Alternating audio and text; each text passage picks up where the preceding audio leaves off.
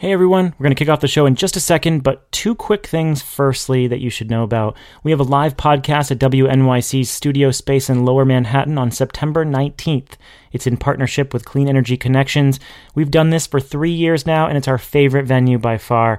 We're going to have networking, a grab bag of special segments, audience Q&A, and some libations. Get your tickets now and come celebrate Climate Week with us.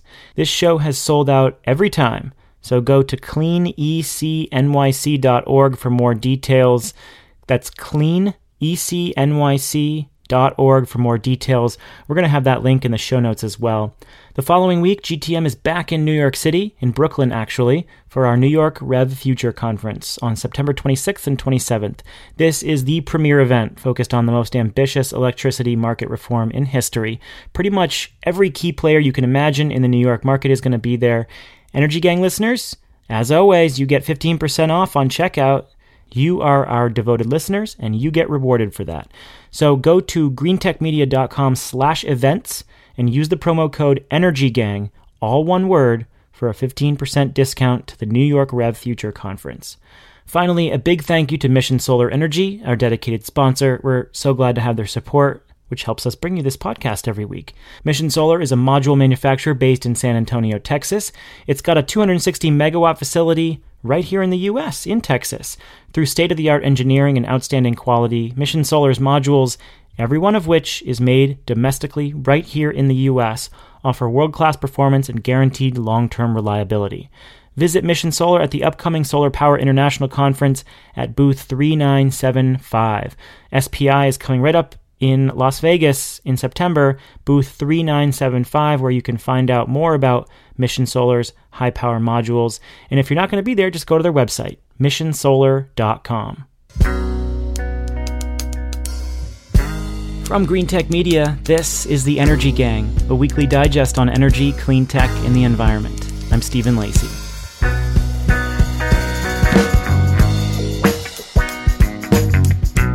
This week, lessons from Harvey. After delivering a week of punishing rains, jaw dropping floods, and unprecedented damage around Houston, Texas, Hurricane Harvey, now a weakening tropical storm, is moving eastward. And while Texans start the painful process of rebuilding their lives, many are asking could anything have been done to lessen the impact? We're going to look at the storm through the lens of climate, urban planning, and federal policy. All three of those factors created the perfect storm for maximum damage. Then a DOE grid study redux. We'll offer up some thoughts on the final version of that contentious grid reliability report that you've heard so much about. Then China's solar frenzy continues. Wasn't it supposed to be a slow year in 2017? Katherine's a partner with 38 North Solutions. She's back from vacation, rested for a nutty fall of politics. You were on the Hill already yesterday. What's on the front burner on Capitol Hill? Yeah, they have a lot to do in September to keep the government open to try to get disaster relief to the hurricane victims and then also uh, to raise the debt ceiling so that we can pay our bills. Is this tax reform thing really going to happen? well, I think reform may not be the word. There may be a tax in the word, but probably not real reform. And that laugh, per usual, in the background is Jigar Shah the president of Generate Capital. It was his birthday yesterday, so he's in a good mood. Yes, he seemed a little. He seemed a little wiser. Oh God, it's like I'm wise enough to know that this Congress can't find its way out of the like halls of Congress to even find that health care bill. Well, uh, it keeps Katherine employed. Well, we have a guest this week. It's Marianne Lavelle, a reporter with Inside Climate News, who is also based in Washington. She's a veteran environment, science, and law reporter who's won numerous awards for investigative journalism. She's been at National Geographic, U.S. News and World Report, and the National Law Journal, and now she's joining us to talk about Hurricane Harvey. Marianne, welcome. Thanks. Thanks. Glad to be here. So, the Inside Climate Newsroom is a little bit more geared toward reflective or investigative writing. I know that you're going to deploy some staff there after the floods recede to talk about the long term consequences. How is your newsroom thinking about how to cover Harvey right now? Yeah, that, that's a really good question because we've been grappling with it. I, I mean, this is not the time to say, we told you so. um, you, you have this hurricane that it, it, just by virtue of how extreme it is and how clear the connection is with the warming of the planet we're seeing and the uh, heavier precipitation events. It, it just is a classic case where, in many ways, the, the climate change that we've seen has made this much worse. We, we want to look forward and see and really take a look at how does this change uh, not only the landscape in Texas, but the landscape of the politics over energy and climate. And we are only beginning to touch on that question. That probably helps us frame today's conversation on this disaster. And I do agree with you. I don't want to make this an we told you so type conversation, but inevitably we're going to be talking about the climate consequences. Um, and obviously, a decent amount of policy and politics today. So, before we have that conversation, there are a lot of relief organizations that you can donate to in order to help the hundreds of thousands of people impacted by the storm. If you're considering donating to a charity that's less well known, make sure to look it up to the at the Better Business Bureau or Charity Watch. They're going to be able to tell you if it's a scam or if your money will be spent efficiently. And also, just a quick special shout out to our colleagues at Wood Mackenzie, which is our parent company. A lot of them are in te- Houston, Texas, and we're wishing them well, along with everyone else in Houston. So, when an event like this happens, inevitably there's a lot of shock and surprise. It's hard not to be shocked when you see that level of flooding. And the price tag is just going to be enormous. We're, we're still figuring out what that tally is. But we've known for a long time that this type of scenario could be coming for a city like Houston. And, and this story is not just about a storm, it never is, right? It's partly about the way Houston was designed, um, as one of the fastest growing cities in the country, it doesn't have zoning laws and it put in place the conditions to make flooding worse. Meanwhile, federal policy from climate science to flood insurance to disaster relief to budgets for weather prediction it's it's all kind of in tatters and we're going to explore these factors. So marianne let's start in washington and i want to hear from you after this katherine. What are some of the hard decisions right now that lawmakers are facing in the aftermath of the storm uh, yeah, you're right. And I also have to say here that you have to talk about these issues. I think you may have heard EPA's uh, Administrator Scott Pruitt this week saying, well, this is not the time to talk about cause and effect uh, sort of uh, discussion. But then when you look at what Congress has to look at ahead, it, it just would be irresponsible for us not to talk about the warming world that we're we're living in and and what can we do about it? For for example, um, the budget that really they they're working with a deadline of the end of September, or we we're facing a government shutdown. The budget that they've been handed by the White House has all of these cuts to things like um, modeling to make uh, weather and storm forecasts more accurate. It has a giant cut to climate science and research and um, it, and to uh, really disaster response and emergency planning. So I think it, there's going to be have to be a grappling with with all of these sort of spending priorities the flood insurance uh, program, which Katherine mentioned, it's already in in debt about 25 billion dollars and it's due to hurricane katrina in 2005 superstorm sandy in 2012 and we we had severe flooding all over the country last year. We're going to continue to see these events. Are we going to continue to pay for them? And are we going to continue to rebuild and encourage rebuilding in the places that are more prone to uh, flooding in the future? Uh, these are these are things Congress is going to have to deal with just in the very few weeks ahead. So, in other words, basically everything. Yes. Katherine, do you want to chime in on any of those priorities? You did mention the, the flood insurance program, which is just a complete mess right now. And, and in fact, I was aware of problems and how expensive and how much in, in debt the program was, but I didn't realize how um, how messy things were. So many folks who are making claims over and over and over against their houses in the same flood prone areas, you know, these severe repetitive loss properties. There are some houses, for example, that are worth, you know, $100,000 or less that have taken on a million dollars or so in claims. We've been talking about this since 1998 when both progressives and financial conservatives came out and said that that this flood insurance program was in trouble and it was going to start costing a lot of money. And that was really before we understood the true consequences of climate change. Um, do, do you want to talk about how Congress is going to start grappling with that?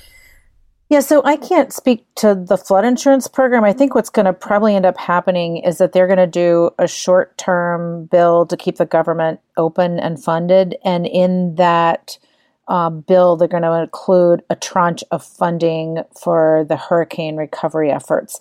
FEMA has about $1.3 billion in, in the bank now to use for recovery, but they're going to designate some to Harvey.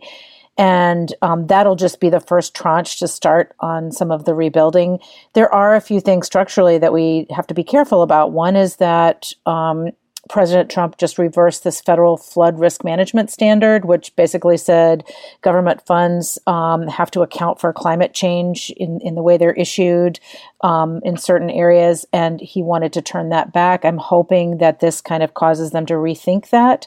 I'm hoping that when they do finalize a budget, that you know, all of these budgets, whether it's FEMA or HUD for rebuilding or the National Weather Service or NOAA for coastal preparation, that all of those are considered as they start thinking about what the what continual impacts our climate's going to have. And it may not change whether or not storms happen, but it will change the shape of those storms. As Marianne said, it'll it'll cause them to be more rapidly intensifying and more rain and longer lasting and have more damage to life and property. So all of those have to those thoughts have to kind of go into how are we doing relief. Um, I know with Sandy, I worked really hard to try to get language into the Stafford Act, which funds FEMA, to try to ensure that when infrastructure is rebuilt, especially electric infrastructure, that we build it back more in a more resilient way. So I think that's something they're really going to have to talk about as they think through the next tranches of funding is, you know, how are we going to rebuild in a way that allows um, the area to come to be more sustainable and more resilient, which is one of the goals of the administration. So um, with Sandy, they basically gave them a bunch of money to rebuild. They have since then done a little bit of tweaking to the Stafford Act, but I think that this is something that with the intensities of these storms and with areas that weren't considered floodplains all of a sudden being susceptible that we need to rethink that. It just seems odd to me that you're actually going to see anyone being thoughtful about this stuff. I mean, you know, when you looked at Hurricane Sandy, you know, New York State actually, I thought, you know, was really thoughtful about it. And in New Jersey, Chris Christie was like, build your house exactly where it went down. We don't care. Yeah, so, but New Jersey started an energy resilience bank, so they are funding energy storage, CHP projects to um, to build into water treatment plants and hospitals and other um, critical infrastructure. So they are. New Jersey has been moving forward on resilience. That's not, but that doesn't count, right? I mean, like that's exactly what everyone always does. They say well, you know, we'd love to put a resiliency fund together and fund innovation because who hates innovation, right? The real problem with Houston is that they took all of this land, which was basically not supposed to be built upon, and then had no standards associated with stormwater management. And so they've just paved paradise and put up a parking lot.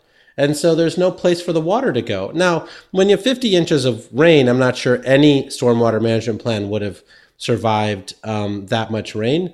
But, you know, like what we need to see in New Jersey or Houston or these other places is a recognition that this is going to get worse, not better, and that people need to actually not live in places where uh, uh, flooding is going to occur because it's going to keep coming back. I mean, there's there's homes now in Houston as well as in places like in Mississippi where the homes were worth hundred thousand dollars and they've received seven hundred thousand dollars of federal money already in the last fifteen years.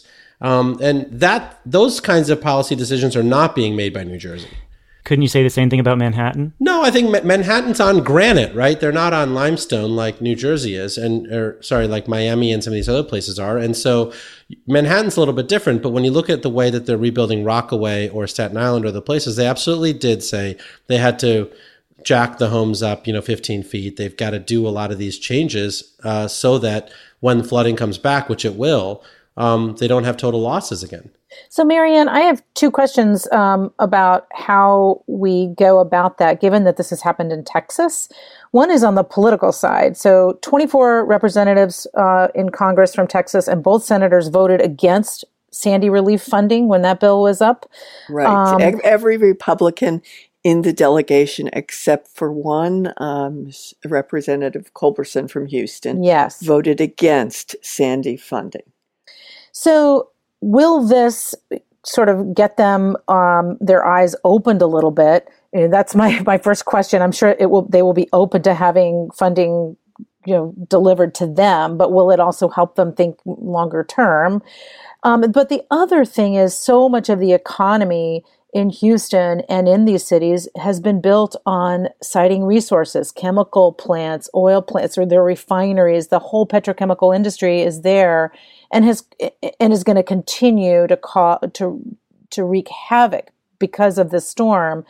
So, how do we get them to pay attention in a way that's not political and that really does um, allow us to think smarter about where we site resources? Yes, and and I think this is one of the things that we're going to be writing about. Uh, uh, Stephen asked, "How are you going to cover this?" This is the question we're going to be asking of of these um, these members of Congress because I, I think that they are going to see a real split between what their constituents want and what the industry that they've been uh, really serving ha- has uh, uh wants.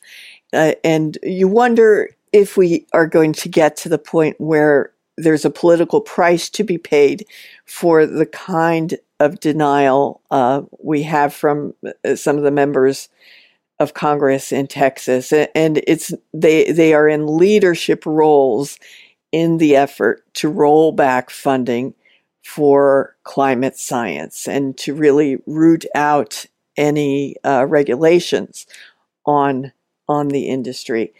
Uh, again, it's it's a really hard issue. I, I have to wonder if at some point we are when we're dealing with these budget issues if the issue of putting a price on carbon is going to become more politically viable. There there is this small but not insignificant climate solutions caucus which is uh, by by you know by design an equal number of Republicans and Democrats who really are are joining. You know, a lot of them are coastal uh, Republicans from Florida, for instance, and they're really saying something must be done. Will these climate events, as well as the budget problems that we're having, will they they come together and be some impetus for us looking finally at a price on carbon? I'm seeing the same thing. I admire your optimism, but I don't know that these caucuses are enough to move the needle when it comes to the, the kind of financial pressure that many Republicans are under to not talk about climate change. Well, it's, you know, it's what happens with the system we have today. I think that a lot of the challenges in our system are, you know, go back to how campaigns are financed, et cetera. I, I, I do want to focus back on Harvey though for a second. I mean, I, I do think that there are a lot of intermingled issues here. I mean, I don't think any of us are claiming that Harvey was caused by climate change. And I think it's important to note that like climate change, you know, makes waters warmer and may like make things worse than they would have otherwise been. But I mean, 50 inches of rain is 50 inches of rain, right? And whether it was 42 inches of rain or 50 inches of rain, it still would have hurt Houston. I think the other piece with Houston is that, you know, Houston is the most diverse city in the country um, and has had extraordinary mayors that have run those cities for the last three or four terms. Um, it's a very democratic city. Um, and even in this sort of framework, they've also made really bad choices.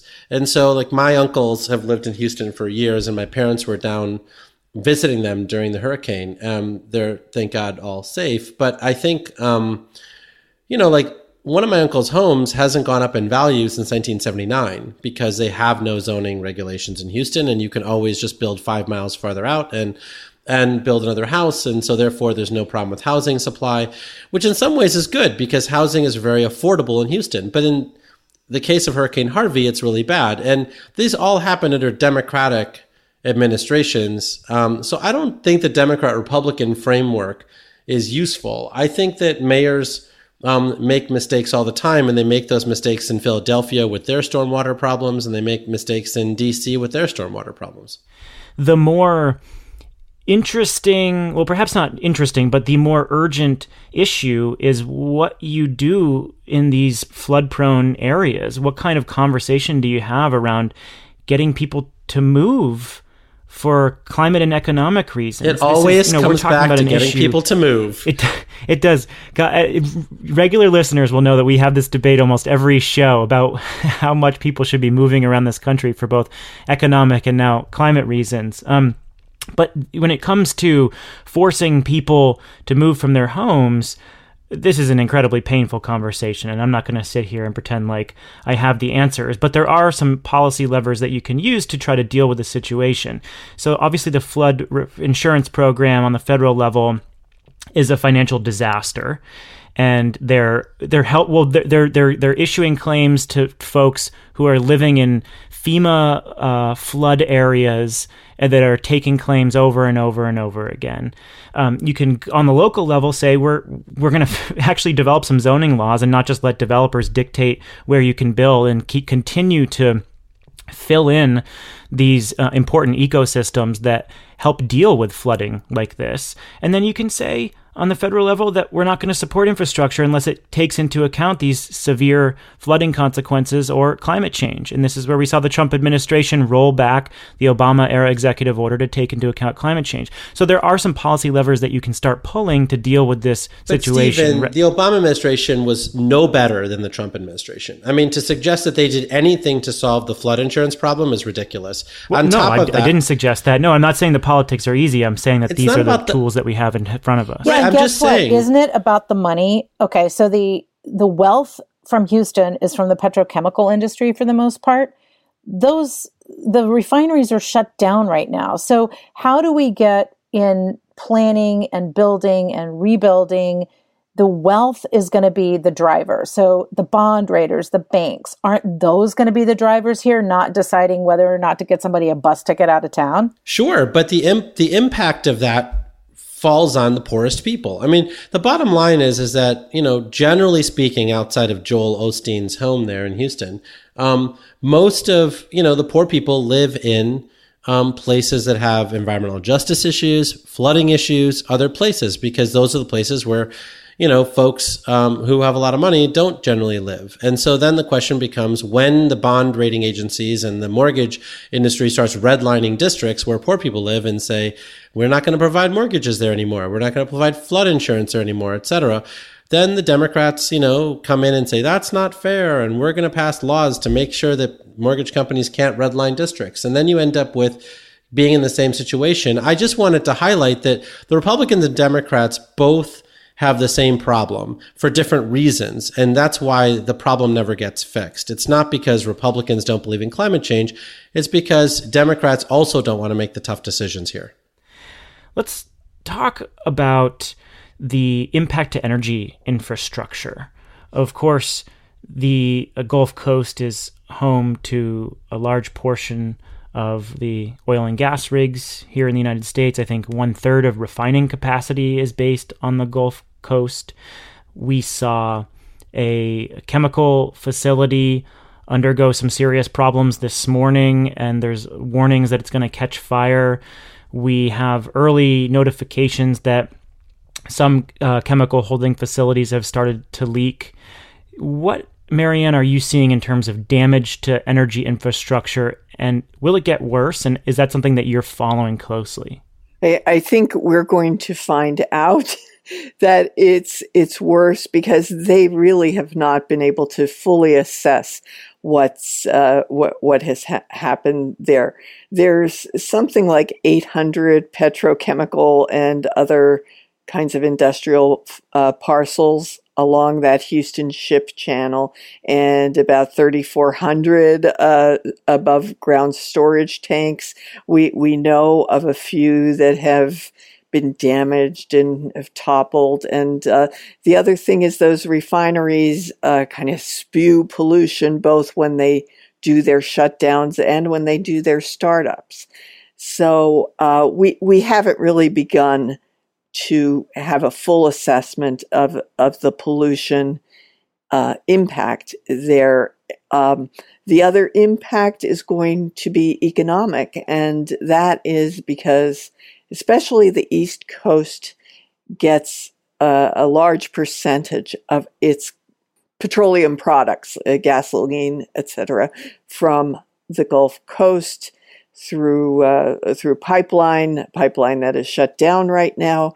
Uh, it's pretty clear in the futures markets that uh, we're, we're going to see higher gasoline prices, and it's it's it's almost a ritual that I've covered over and over again after hurricanes and storms. Uh, the people are, are uh, complain that there's gas price gouging. This is again the Democrats get in on this as well uh, almost always the Federal Trade Commission does an investigation and says, well, you know, when you have a supply disruption and you depend on oil, the prices are going to are going to shoot up, and uh, it's the it's one of the other prices we pay for our dependence on uh, on these commodities. Just one more factor that is beginning to play out, and we will know the consequences more over the coming weeks as it actually starts to spread around the country. I, I, I do want to talk about the climate context here. And Jigar is right. We're not saying um, this storm was caused by climate change. And of course, journalists and other communicators are very careful to talk about the factors that contribute to making these storms more likely and stronger. Um, and, and, and that's really the, the way to talk about this. How are you thinking about discussing this in the climate context? What are climate scientists saying to you? And is there more urgency from the scientists that you're talking to? Uh, that's a really good question, uh, Stephen. I've been talking to climate scientists all uh, this week and last week as the storm it became clear this storm was was going to hit Houston. Um, I don't hear more urgency among the scientists because they have been very urgent. Um, you know, for as long as that I've been talking already. to them. what what I am struck by, as I'm always struck by when I talk to them, uh, that you you just do not hear uh, the, the they, they are so often accused of being alarmists they are so cautious about how they characterize this.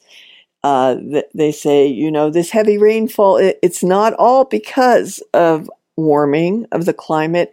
It's also because of this feature of this storm. It's stalled out, and we, we don't know if that's it, that that could be pure luck because of the other other things that were happening in the atmosphere. We don't know if that is due to climate change or not. And uh, the the one thing that they say, and you can look at the last national climate assessment, is that when you have these storms, there there's going to be more moisture available to them with the climate change that we've seen. And uh, the science is very clear on that. The science is not clear on the question that everyone seems to ask, which is, will we have more hurricanes or will we have fewer hurricanes? Um, hurricanes, the formation of them is, is, is just, there's so many factors at work. Even, uh, as one scientist pointed out to me, even how much soot and dust there is in the atmosphere can have an impact. And of course, wind shear, um, and there are just so many factors. But what we know is that heavy rainfall is is uh, something that we're going to be seeing more of. I, I think that there are just policy questions that we have to address because we build infrastructure for these extremes. And are the extremes we're seeing worse than what we've seen in the past. And the increased precipitation frequency and ferocity has been well documented in this area and around the Midwest and areas around the country. So this is a, a well documented phenomenon. And of course, as you mentioned in your story, the you know the sea level is rising uh, around the country and in the Gulf Coast. The waters in the Gulf of Mexico are warmer than average. So there are a lot of factors here that are contributing to the intensity of the storm that scientists say are, are caused by climate change. Well, it also sounds like the intensification is so much more rapid, and so there's less time to prepare. And folks don't prepare who don't think that they're in the danger zone, and yet that all of a sudden they are in the danger zone. So I think there will be also some policy need, whether it's on the local, state, or federal level, to try to get people to think about how to prepare better. And there, there's even, I mean, there has been an effort in the uh, the agencies that deal with weather prediction to try to um, improve the modeling so that we have a better warning of these fast developing storms. You know, I was not surprised, but still stunned to see the president on Twitter sort of bragging about how big this storm was. Um, par for the course, of course.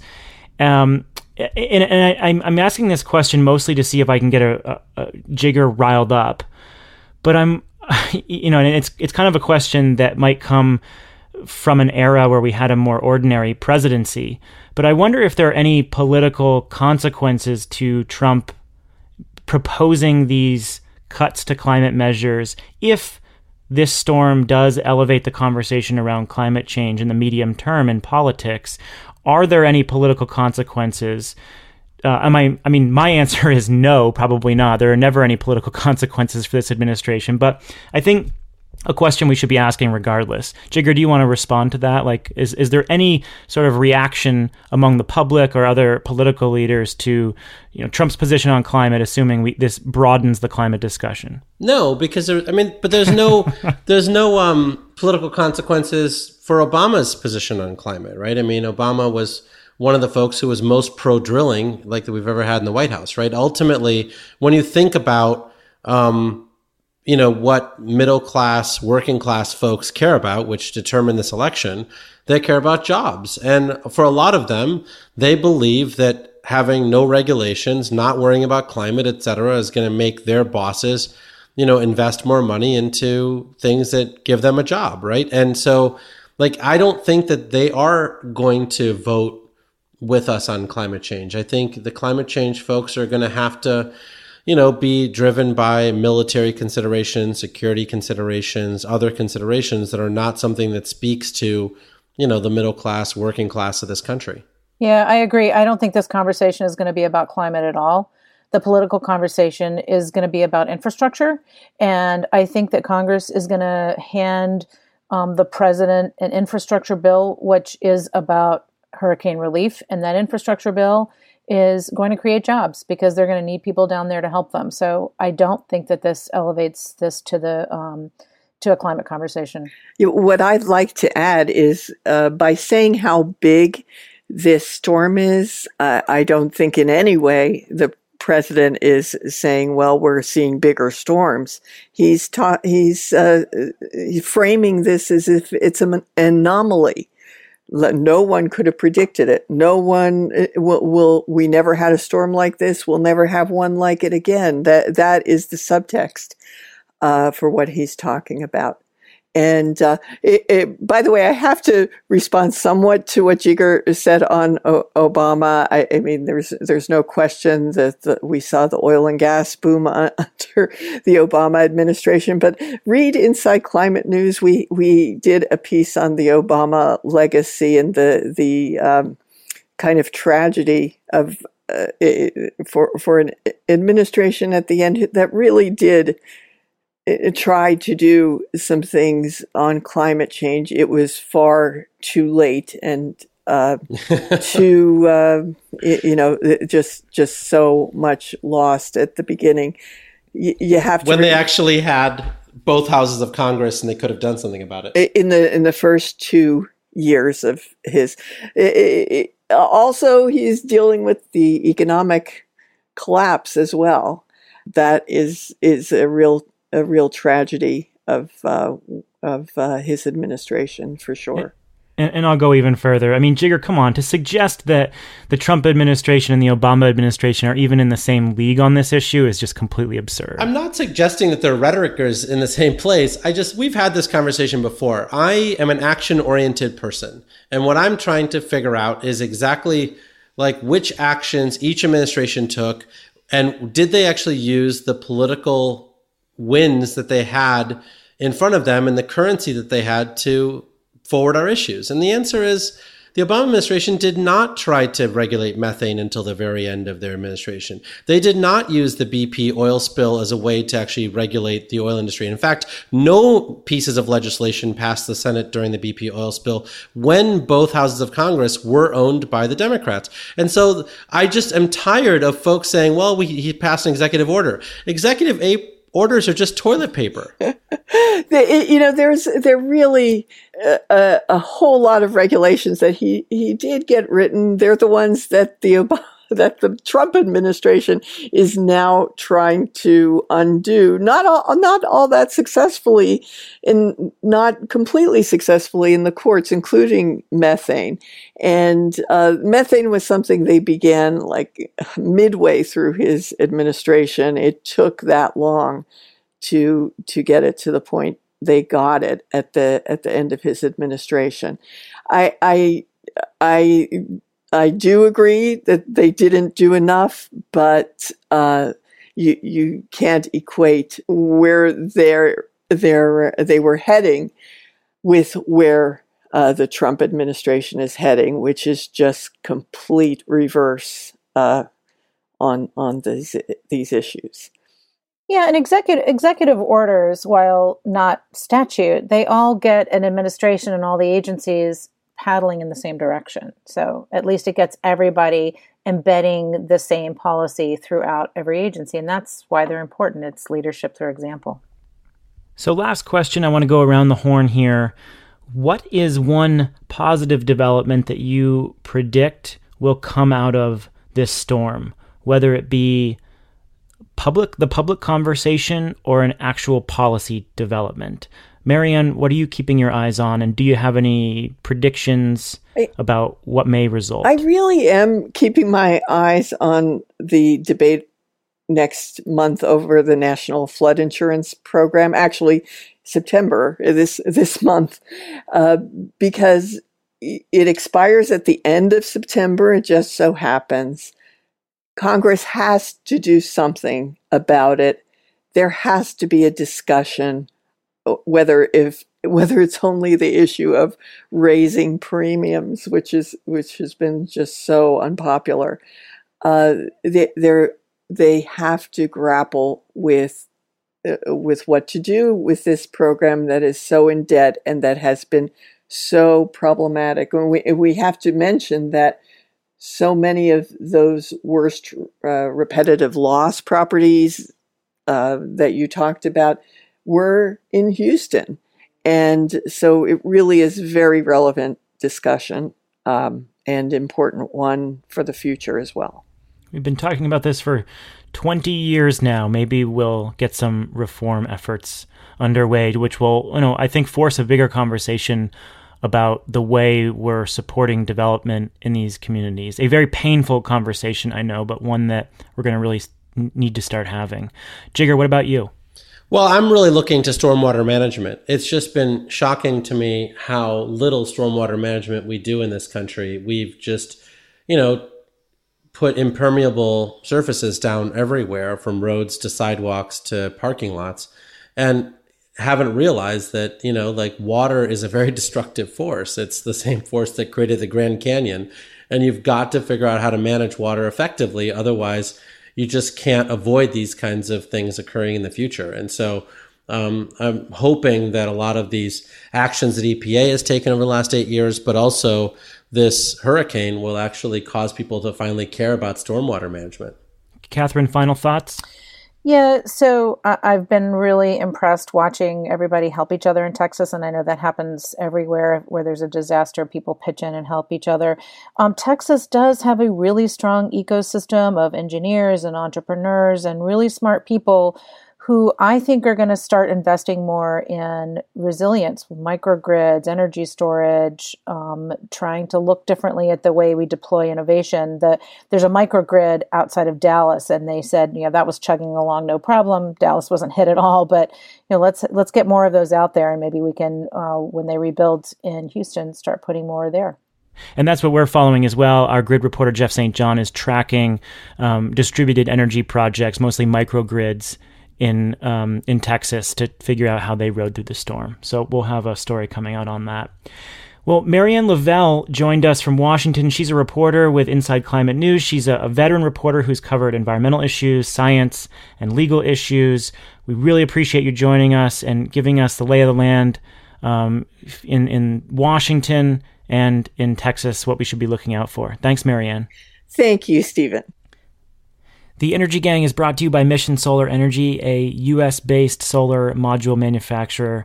America's booming solar industry, it's just getting bigger and bigger. It's over 260,000 people. It's it's approaching 300,000 people, and Mission Solar is a very proud employer. The company's 260 megawatt solar manufacturing facility supports local U.S. production, engineering, and office jobs in San Antonio, Texas, directly contributing to that burgeoning clean energy economy here in America. Mission Solar's Texas based location makes it easier to fulfill the needs of domestic developers, keeping your projects moving and on schedule. And Mission Solar's in house research and development laboratory keeps the company innovating and producing the highest quality modules possible.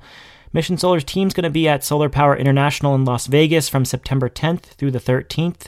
Come meet them. Say hello. Check out the products. Learn about what they're up to. They're going to be at booth 3975. That's 3975. And if you're not at the event, go check out their modules online, missionsolar.com. Hey, thanks, Mission, for supporting this show. Our next subject is probably one of the most important U.S. political stories in energy right now, but I gotta say, I'm pretty fatigued by it, only because we've covered it so extensively and we've talked about it on this podcast and our other podcast, The Interchange. The story is, of course, that major DOE grid study requested by Energy Secretary Rick Perry. Back in April, he asked for a 60 day review of whether wind and solar are threatening baseload power plants and therefore threatening the health of the grid. It immediately became political, and for four months, a wide range of groups speculated and issued prebuttals on the report. They feared it would be a way for the administration to craft policies to prop up coal, either implicitly or explicitly. And that implicitly that implicit argument is something that people are debating right now. But the, the report is out and it's very good. It's super wonky. It's not the political document that a lot of people worried about. And the reason we're talking about this so much is that it, it is an agenda setting document for Rick Perry's energy department. How they execute on it is still sort of up for grabs. We don't really know, but it is a defining document for grid policy within Rick Perry's DOE. Katherine, very briefly, what did it conclude? Yeah, so what it did not do was say that wind and solar tax credits have caused coal plants to shut down. um, what it really did was give us a snapshot based on all the information that they already have at DOE, the EIA data, and all the information that their various and sundry research offices have, kind of a compilation of what is the what is in existence now, what is sort of the state of play. And so they really think that wholesale markets should be reformed, that um, essential reliability services should be better valued, that there should be a better definition for bulk power system resilience. Um, everything is very geared toward reliability and resilience. Um, and then they also do talk about um, some infrastructure. It's it's very much about hydro, nukes, and coal, not so much about um, renewables. I think while it didn't blame renewables, it certainly did not talk much about how renewables and new technology, consumer engagement, blockchain, all these ways in which our grid is changing much much faster than regulation can keep up with that was not part of this. And so this wasn't future looking as in, you know, how do we really think about you know what is our system going to look like in the future they did talk about flexibility but i think you know, this baseload issue is going to be supplanted eventually by flexibility rather than having that be an either or decision. So um, I think it was a snapshot of where we are now.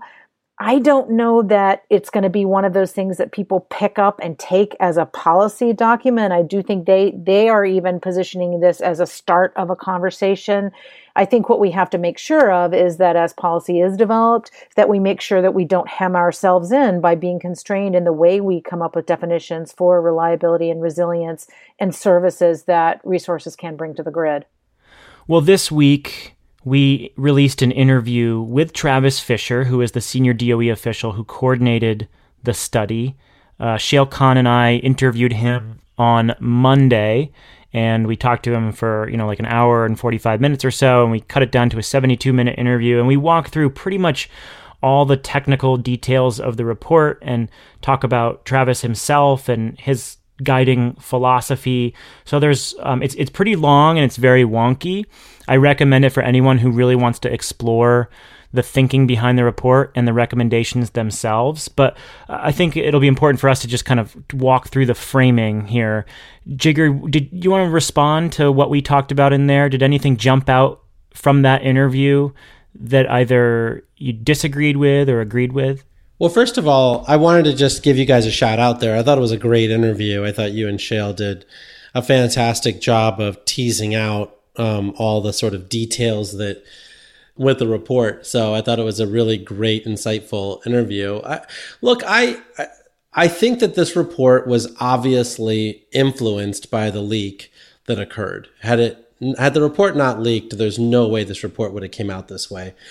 I think that leaves the administration in a pickle because they're sort of like, now we kind of have to do things the right way.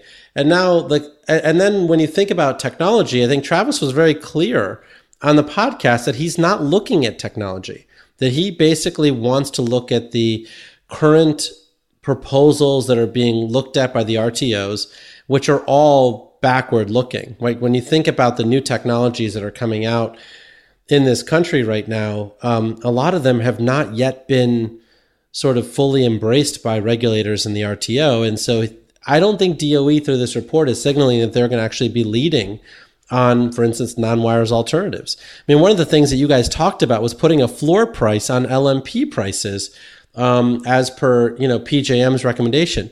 That has got to be the worst idea I've heard in a very long time. I mean, the number one beneficiary of that would be the wind and solar industry. I honestly don't understand what they're thinking. That would accelerate the demise of the existing power plants that they want to save.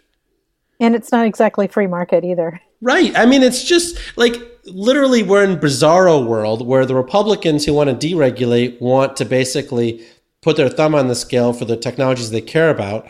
And the the the folks in the clean energy industry are trying desperately to phase out their tax credits, et cetera, to be able to create a level playing field. And everyone's like, uh, we'd like to make it more on level to help the coal industry get subsidies so that they can actually stay in business. I mean, it's we're we're living in a weird world right yeah. now. A lot to unpack there. So uh, Travis is not here to defend himself. Go listen to that interview. Um, if he were here, he'd probably say no. Well, actually, he said this in the interview exactly. We're not putting our thumb on the scale. We're basically taking our thumb off the scale for wind and solar in theory, and that feels like we're putting the thumb on the scale for another technology. So you know, he argues that like this is a technology neutral policy that could potentially help nuclear and coal, but also might help renewables in the process as well. And so his argument against you would would be we're not putting our thumb on the scale for anything. It's just that we're taking it off, and it feels like we might be weighting other technologies in its place. Yeah. So if you really want to take the thumb off of the scale for everybody, then you also need to roll back everything that nuclear and coal and all the other fossil guys get because you know wind and solar are not the only are are not the only uh, you know subsidized industries out there. Um, and I would say over time we can have a long, much longer conversation about subsidies at some point. But when he said this is coal neutral that was when he lost me because coal is not neutral. There is a cost to coal, and maybe you can ignore the fact that there are costs that are associated with coal and that you choose not to count as a value. That doesn't mean they don't exist.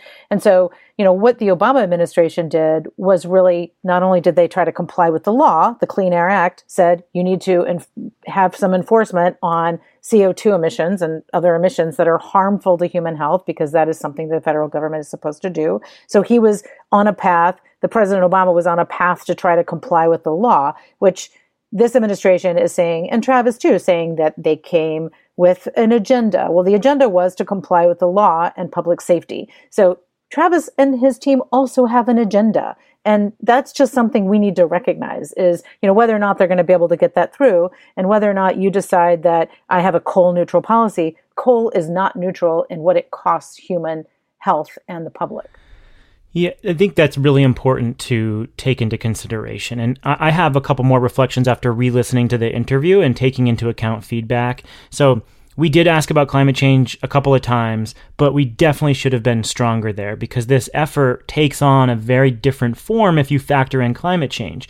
And we thoroughly get into the weeds with Travis on all sorts of stuff. And I do wish I had been a little bit more pushy on why climate change needs to be factored into an analysis like this because the framing, as you just described it very well, Katherine, completely changes. And I, and I did mention that, but I don't feel like I followed up enough on that. I gotta... thought you did a great job, Stephen. I listened to that podcast. I thought you pushed him several times, but you were pushing a brick wall. I don't think you would have gotten anywhere on the climate side. So I think you guys did a great job. I look, I I, I agree with what Katherine said. I mean, I, I certainly believe very strongly that coal kills people, and the faster we can shut down coal plants, the, the, the better. So I, I'm completely with you on that, Katherine. I, I just think that, like, what's going on right now is no matter what he does, right, he's just, I don't know that he fully understands that we are going to destroy all of the wholesale markets in the country under his administration's reign and they need to study the crap out of how to fix the wholesale markets faster than we destroy them. I mean, when you've got a five year extension of the wind PTC and solar ITC as it phases down, we are going to build gigawatts of wind and solar over the next five years. And they all have these corporate PPAs and this and that and whatever, whatever. And we are awash in power assets in this country. We have way more power assets than we need to run our grid and we have zero net marginal cost, which means that like we are going to put natural gas turbines in bankruptcy, coal plants in bankruptcy, nuclear plants in bankruptcy, and they have no idea what they're going to do when that happens. But I think that backs up Travis's fear, right? I mean, I don't think he would disagree with what you're saying. Um, and he might be constrained, but I'm just trying to like see if I can try to channel what he might say you know, he is constrained by this collaborative process within DOE. He's constrained by what Secretary Perry asked him to do. I mean, he's not the one who came up with these assumptions. Secretary Perry is the one who set these guidelines for him. So there's only so much he can do to study that. But I mean, I I think he'd probably be on the same page when you look at the potential uh, market destruction that we're going to see. But this is a problem generally with government reports. I mean, you put so much effort into this, 120 days, and then you try to build on this collaborative effort. But the report is going to be uh, obsolete in months or a half a year and oh i look i, you know, I agree with like, you. I, this is not a problem with this report it's like a problem no. with government reports generally. Yeah and i would say the same about obama administration reports. So i don't think this is i was more commenting about travis's interview with you guys. It did not feel like he was clear at all about what the problems were and what doe was going to study to help solve. Yeah, one of the things you talked about this missing money problem and how there um, how there's a lot of um, you know out of market action from states that's causing some of these revenue issues and and policies that are um, that are deploying the the resources that are more cost effective and having you know old plants not be able to clear the market. That's not going to change. Like the states are not going to change. He's he has no control over whether that can be changed in the states. Right. And, but Jigar, he was very clear in the interview in saying, okay, if we don't do something, then we're just going to be building wind, solar, and natural gas in this country, and that there is some kind of cost to that, whatever that cost is. So he did clearly define that that, right, but he was wrong future. about that. Well, why is that I mean, wrong? I mean, no one's going to build a nuclear plant or a coal plant. No, these, but coal- the these plants are going to get, get pushed offline faster and faster. So, like, what's wrong about right. that? The framing that he used in your podcast was basically that that policy, namely, I'm assuming he meant RPSs and and tax credits, were the reason why people were doing gas, you know, solar and wind, and that hasn't been true in three years. That as GTM has reported many many times, over fifty percent of all new solar and wind assets are not even about RPS compliance. And so so this is all market forces now. But and they're the still taking into that- account the tax credit. Maybe, but like, but ultimately, like the challenge that he has is that DOE really has to study all of these problems. And frankly, the Obama administration didn't do a good job of this either. But I think the notion of being able to use inverters, for instance, to provide frequency regulation and voltage control, which Sempra just had this extraordinary pilot, which um, completed recently, which showed that with one battery that was only a megawatt in size, they were able to like uh, do complex grid operations for an entire island. It was just shocking how awesome their results were. But like these technologies are basically, when I asked him, like, well, what what caused you to be able to do this? He said the fact that sensors were ten cents a piece and and we're finally using the internet. And I think even the Obama administration hasn't figured out how to do this. Grid operations haven't changed largely since the 1980s. And people are, I think, just like they're not even able to set up the framework by which to have this conversation. Yeah, uh, the report really did frame renewables in this very what I call old fashioned way that did not take into consideration um, the flexibility and dispatchability that really exists now with new technology. So, as a document, as a snapshot of what is happening in the grid and what has happened over the last few years, I think it's a very valuable document. I also got a lot of feedback from folks who said, Wow, I've never heard from Travis before. I really thought that it was going to be someone who didn't understand the energy markets. And like, clearly, Travis is a very thoughtful guy. He, whether you agree or disagree with him, like, he knows energy markets. He's been focusing on them for a long time. And he's very clear about where he comes from. So, as an interview and as a document itself, I think it's all pretty good. The the I think where we're coming from probably as a group is that this is not forward looking at all. You described this earlier, Katherine, and and like we're already ahead of where this document is, and so in months' time we're going to be even further ahead. And it discounts all the grid management technologies and cost declines that we're seeing in renewables that we're talking about in every episode of this podcast. Um, I will just say one more thing because I've been kind of reflecting on it. Uh, if I could go back and revisit one other thing, I'd say that like Travis talks about the economic cost of of renewables and, and distributed energy, and and you know if you look back at over the last 15 years, there have been a lot of groups who've been screaming bloody murder about renewables driving up rates. And we can see in state after state that that has not happened. So I'm not going to downplay the complexity of the transition we're undergoing, nor discount some of the new costs. But the last decade of experience would tell us that cost and so far unreliability claims have been overblown. But go listen to it, send your feedback. I really liked it. I appreciated Travis's time. Um, it, it, it's a, just a great window into the process itself. W- one last thing I'll mention is that I heard from a couple folks within DOE afterward who did quibble with his assertion that the leak of the report didn't influence the process, and he said, "No, we were collaborative. Like, people, someone in the pro- process clearly was like stunned that the project that that the study was this clear, and." there were a lot of fears that it wouldn't be this clear in its final form, and so they leaked it. And he said, This did not back us into a corner. I can say that straight up. And a couple of people who have reached out to me said, uh, I'm not so sure about that. But I personally can't confirm either way. It's kind of like a he said, she said, and it's a counterfactual. You don't really know. Fascinating stuff. Yeah, and I would just say I was really glad that he said, um, you know, the, the original timeline was 60 days to get the report out, which was really impossible. Um, and so it took them 120 days, which still was pretty quick. And that did give them extra time to go through and vet this with labs and their other offices. And I think that was important to him. And it was important that it didn't sound too political because he got a lot of blowback when that first, um, when the first Perry memo came out. Let's take a quick look at China's solar market now and, and perhaps discuss where it fits into the broader global market. The country's already surpassed its 2020 target for solar. Amazing. And between January and July of this year, it put online 35 gigawatts of capacity, according to China's National Energy Administration. It's going to probably make up 40% or more of the global solar market this year. Jigar, you were itching to talk about China. What's on your mind related to that market? Well, I think that, you know, we get really obsessed with the US market. And I think according to GTM this year, the US market won't even, you know, be 15% of the global market, right? So I think when you think about, um, global, you know, solar markets or wind markets or other markets. Um, you know, these other markets are hugely important and have a huge influence on, you know, dynamics even in the U.S. market. Like, for instance, there's a lot of solar panels that are, um, you know, not coming to the U.S. market right now, and people are blaming the Suniva case, but in fact, when you talk to a lot of manufacturers of solar panels, they're like, uh, we kind of had political pressure from our masters in China to keep the product local. Um, and now I know why, because they had to build 11,000 megawatts of solar um, in a very short period of time.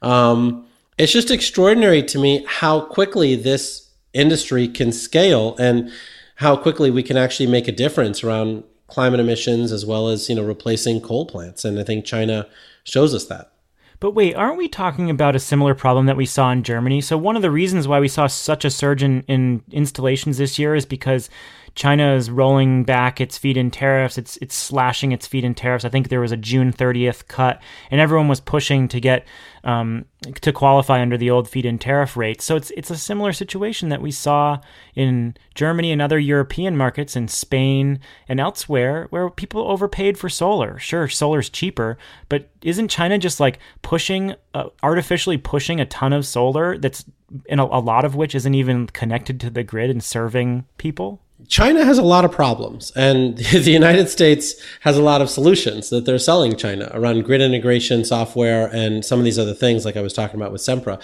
But like, but I really, you know, am.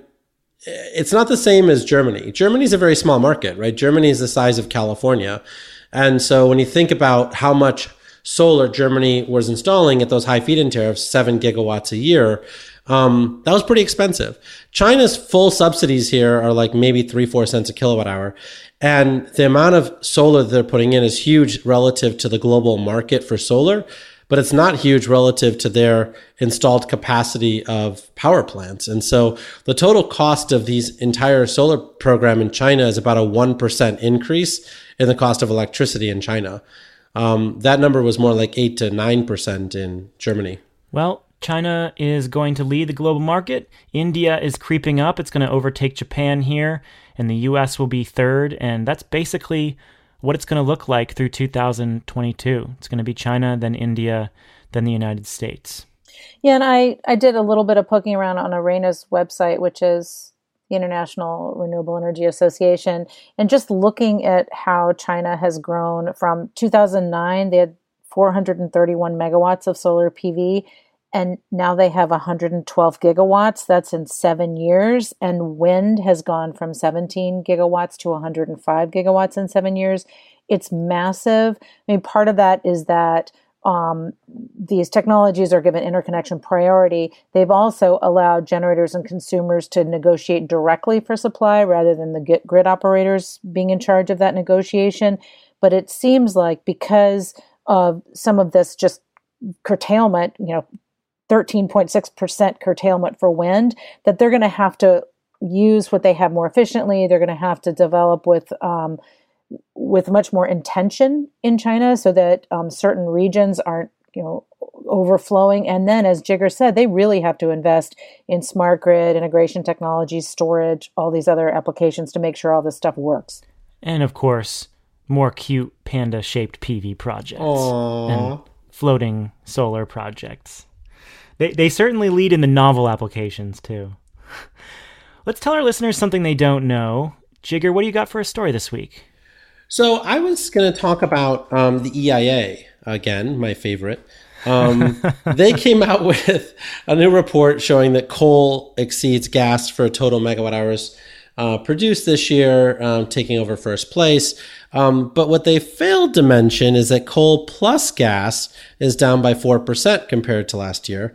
And that, that all of that increase really came from renewable energy, which is about a uh, 27% increase in renewables and a 13% increase in clean energy across the board, including nuclear. And so, um, you know, the macro trends are now changing by four percentage points at a time, not one percentage point at a time like it used to. This is what I would call exponential growth. And this is why wholesale market destruction is on its way and why uh, the urgency identified in that DOE report probably isn't isn't enough. I mean, we're we're just at the beginning of this crazy crazy ass ride. It's nuts. Yeah. Katherine, what's your story? Yeah, so this is sort of aligned with what Jigar's sh- saying. Is uh, Xcel Energy in Colorado uh, this week um, announced an agreement to retire two out of its three coal plants at Comanche Generating Station in Pueblo, and instead add more wind, solar, and natural gas. So they're they're going to request competitive bids for thousand megawatts of wind, 700 megawatts of solar, and 700 megawatts of natural gas under this uh, Colorado Energy Plan. So if the commission approves that, you'll see two more coal plants shutting down. And this is why, like, if you take this DOE report. Got to keep bringing this back in, but I can't help but mention it because it kind of layers on top of everything we're talking about. You know, let's say you're an environmental group who thinks this is a worst case scenario, that this is just a way to diabolically back coal. I mean, nothing in a report like this is going to change the situation. Like these utilities are making economic decisions today, and at a point where the administration can start making major policy shifts um, to to perhaps backstop coal, like the, the train has already left the station. You know, by the time they start developing things, the the market has already changed dramatically. So I, these things are just happening so fast. Um, any type of market reforms that we've been discussing in the context of, of this DOE effort, I think, are not nearly enough to to to stem the the changes that we're seeing. Um, thanks everyone for listening. I think that's going to do it for the show. Catch us on Twitter Tell us what you think of uh, our debates here and what we discussed in the show. Send us a note at podcast at greentechmedia.com if you want to communicate with us in more detail. And uh, follow us anywhere you get your podcasts Apple Podcasts, on SoundCloud, on Stitcher Radio, NPR One, Google Home, uh, or Google Play, I should say. We're, we're everywhere. And, and also, you can get us on your, uh, your Amazon Alexa device too. We're on TuneIn, and you can get that on the Amazon Alexa. So if you just yell at your Alexa, um, tell me about wholesale markets. No, I'm just kidding. If you just say play the Energy Gang, we should pop up there. And if you have any problems with that, actually just email me at podcast at greentechmedia.com and let me know. All right, Katherine, enjoy the rest of your week and weekend. We'll talk to you later. Thanks, you too. Jigar? Thanks. Happy Fourth or Happy Labor Day. Thank you. Have a great extended weekend, everyone. With Jigar Shah and Katherine Hamilton, I'm Stephen Lacey, and this is The Energy Gang, a production of greentechmedia.com. We'll catch you next week.